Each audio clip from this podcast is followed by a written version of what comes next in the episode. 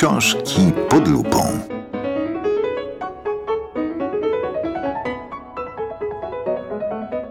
O powieści Samanty Szweblin rozmawiają Anna Wysocka i Katarzyna Plichta-Szwarc.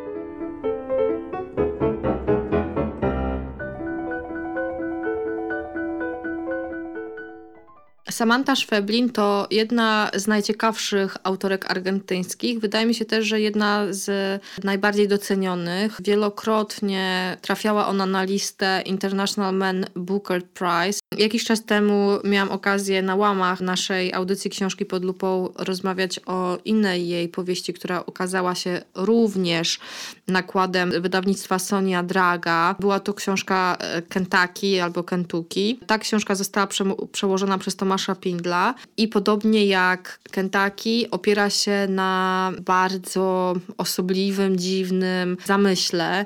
W pewnym sensie Samantha Schweblin jest to taka autorka pewnej koncepcji. Ona wymyśla jakiś pomysł, czy dystopijny, tak jak to było w przypadku Kentucky, czy trochę na granicy literatury grozy i literatury zaangażowanej społecznie, tak jak jest to w przypadku Bezpiecznej Odległości.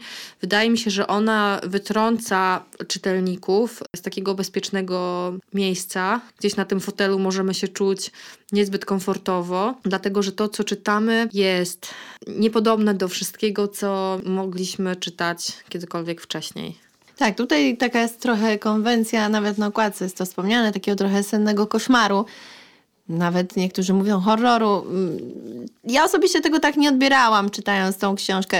Rzeczywiście forma jest dosyć wymagająca intelektualnie, bo żeby wejść w ten tryb, mi osobiście było właśnie tak trochę trudno w tą narrację wejść, bo Temat jest bardzo ciekawy, bo tutaj są dwa aspekty istotne poruszone, jak sama tytułowa bezpieczna odległość, czyli obsesja matki, która cały czas ma jakąś intuicję, e, że dziecko, które się oddali, e, może po prostu e, je spotkać coś złego. Wielokrotnie spotkałam w życiu takie obsesje macierzyńskie i niektóre matki później wiele, przez wiele lat nie potrafią sobie z tym poradzić, szczególnie jak to dziecko się rzeczywiście oddala już nie tylko w takim dosłownym sensie dystansu, ale też takiego dystansu po prostu życiowego, że zaczyna samoistnie jakoś podejmować decyzje i to, to jest ten sam problem tak naprawdę, czyli gdzieś tam obsesja na punkcie naszego potomka i jakiegoś jego pseudobezpieczeństwa, które myśmy sobie wymyślili, a tak naprawdę nie ma nic to wspólnego z faktami.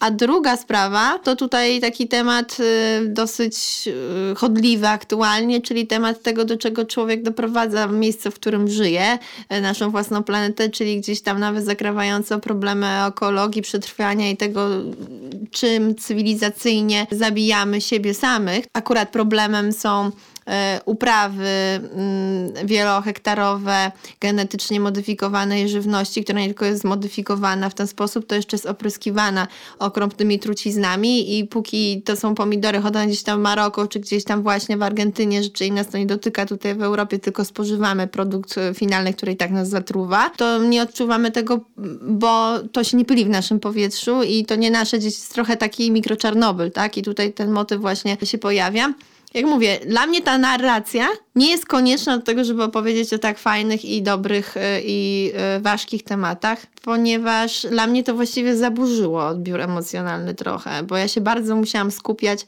na tej formalności książki, y, żeby ją przebyć. To jest jakiś zabieg literacki, który jedno może się podobać, drugim nie. No, do mnie osobiście to akurat nie trafiło. Na pewno jest oryginalne. Nie zwróciłyśmy na to uwagi, ale ta książeczka ma 130 stron. Y, to jest bardzo drobna forma, ale i też ona nie zabiera dużo czasu, ale faktycznie jest jakimś wyzwaniem, bo do tych dwóch aspektów, o których wspomniałaś, czyli z jednej strony y, macierzyństwo, y, z drugiej strony bardzo agresywne rolnictwo, dochodzi ten trzeci zaburzający aspekt, czyli takie jakieś szamaństwo, ponieważ narracja jest prowadzona w dialogu między osobą leżącą w szpitalu, a chłopcem, ale nie jesteśmy pewni, czy ten chłopiec istnieje naprawdę, e, czy jest jakimś duchem. E, on opowiada też swoją historię, e, która też jest w jakimś sensie przerażająca, ponieważ on mówi o tym, że w pewnym sensie jego matka wyparła się go, poddając go szamańskim rytuałom. Nie jesteśmy w stanie też ocenić, co jest prawdą, co fałszem. Też rozumiem ten twój zarzut, że to jest niepotrzebne, bo to także nadaje faktom taki aspekt nierealności. Mnie ciekawią te książki Samanty Szweblin jako pewnego rodzaju projekty. Ta bezpieczna odległość tytułowa ma takie już znaczenie, które sobie sama wymyśliłam czytając tą książkę, ale też mi to dało jakieś tam pole do zastanowienia, bo mamy społeczeństwo, które dostaje informację zdawkową, podaną e, od końca, bo widzą efekty jakiegoś złego postępowania, ale przed nimi y, się nie osłania prawdy. Czyli też jesteśmy takimi dziećmi trzymanymi na bezpieczną odległość, żeby nie pokazać nam skali potencjalnych zagrożeń. No myślę, że to jest bardzo ciekawa interpretacja. Zresztą y, no, ta książka daje pole do ciekawych interpretacji. Samantha Szweblin, Bezpieczna odległość, przekład Tomasz Pindel, wydało wydawnictwo Sonia Draga.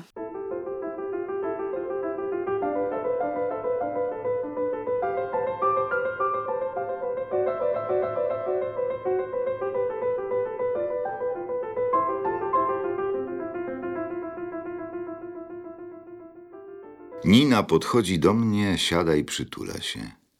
Karla nie wraca przez dłuższą chwilę. Ale Nina jest tak blisko mnie, że mi to nie przeszkadza i trwa to jakiś czas. Leży przy mnie, przytulona, zaciska pięści i przytyka je do oczu, jakby to była lornetka. Bardzo nam się podobają korony drzew, mówi. Ale ty myślisz o nocy.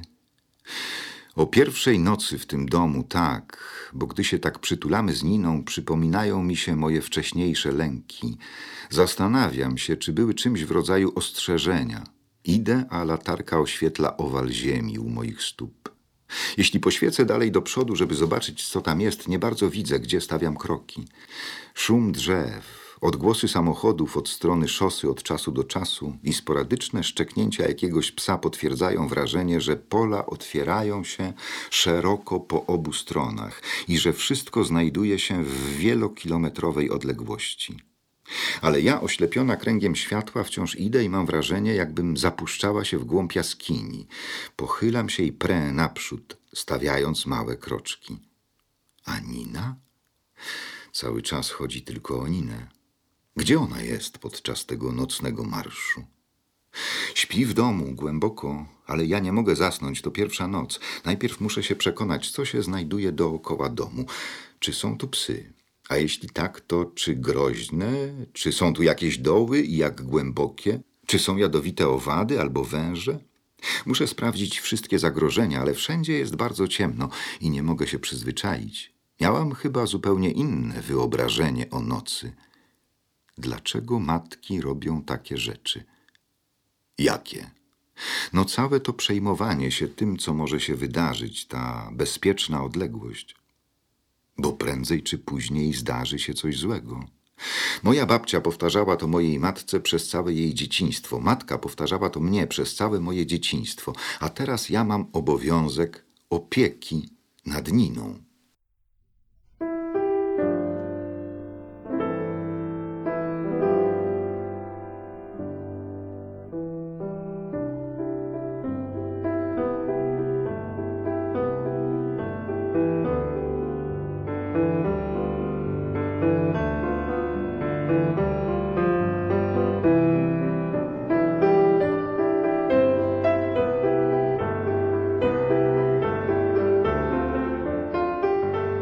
Było to kolejne wydanie książek pod lupą, które przygotowały Anna Wysocka i Katarzyna Plichta-Szwarc.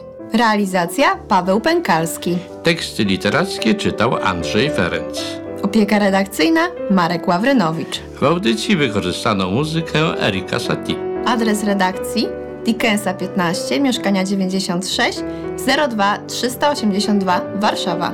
Strona internetowa książki pod lupą.pl, adres e-mail redakcja małpa książki pod lupą.pl. Audycję nagraną w studiu Made for Music, strona internetowa madeformusic.pl. Audycja powstała pod patronatem Ośrodka Kultury Ochoty w Warszawie. Strona internetowa www.oko.com.pl Do usłyszenia.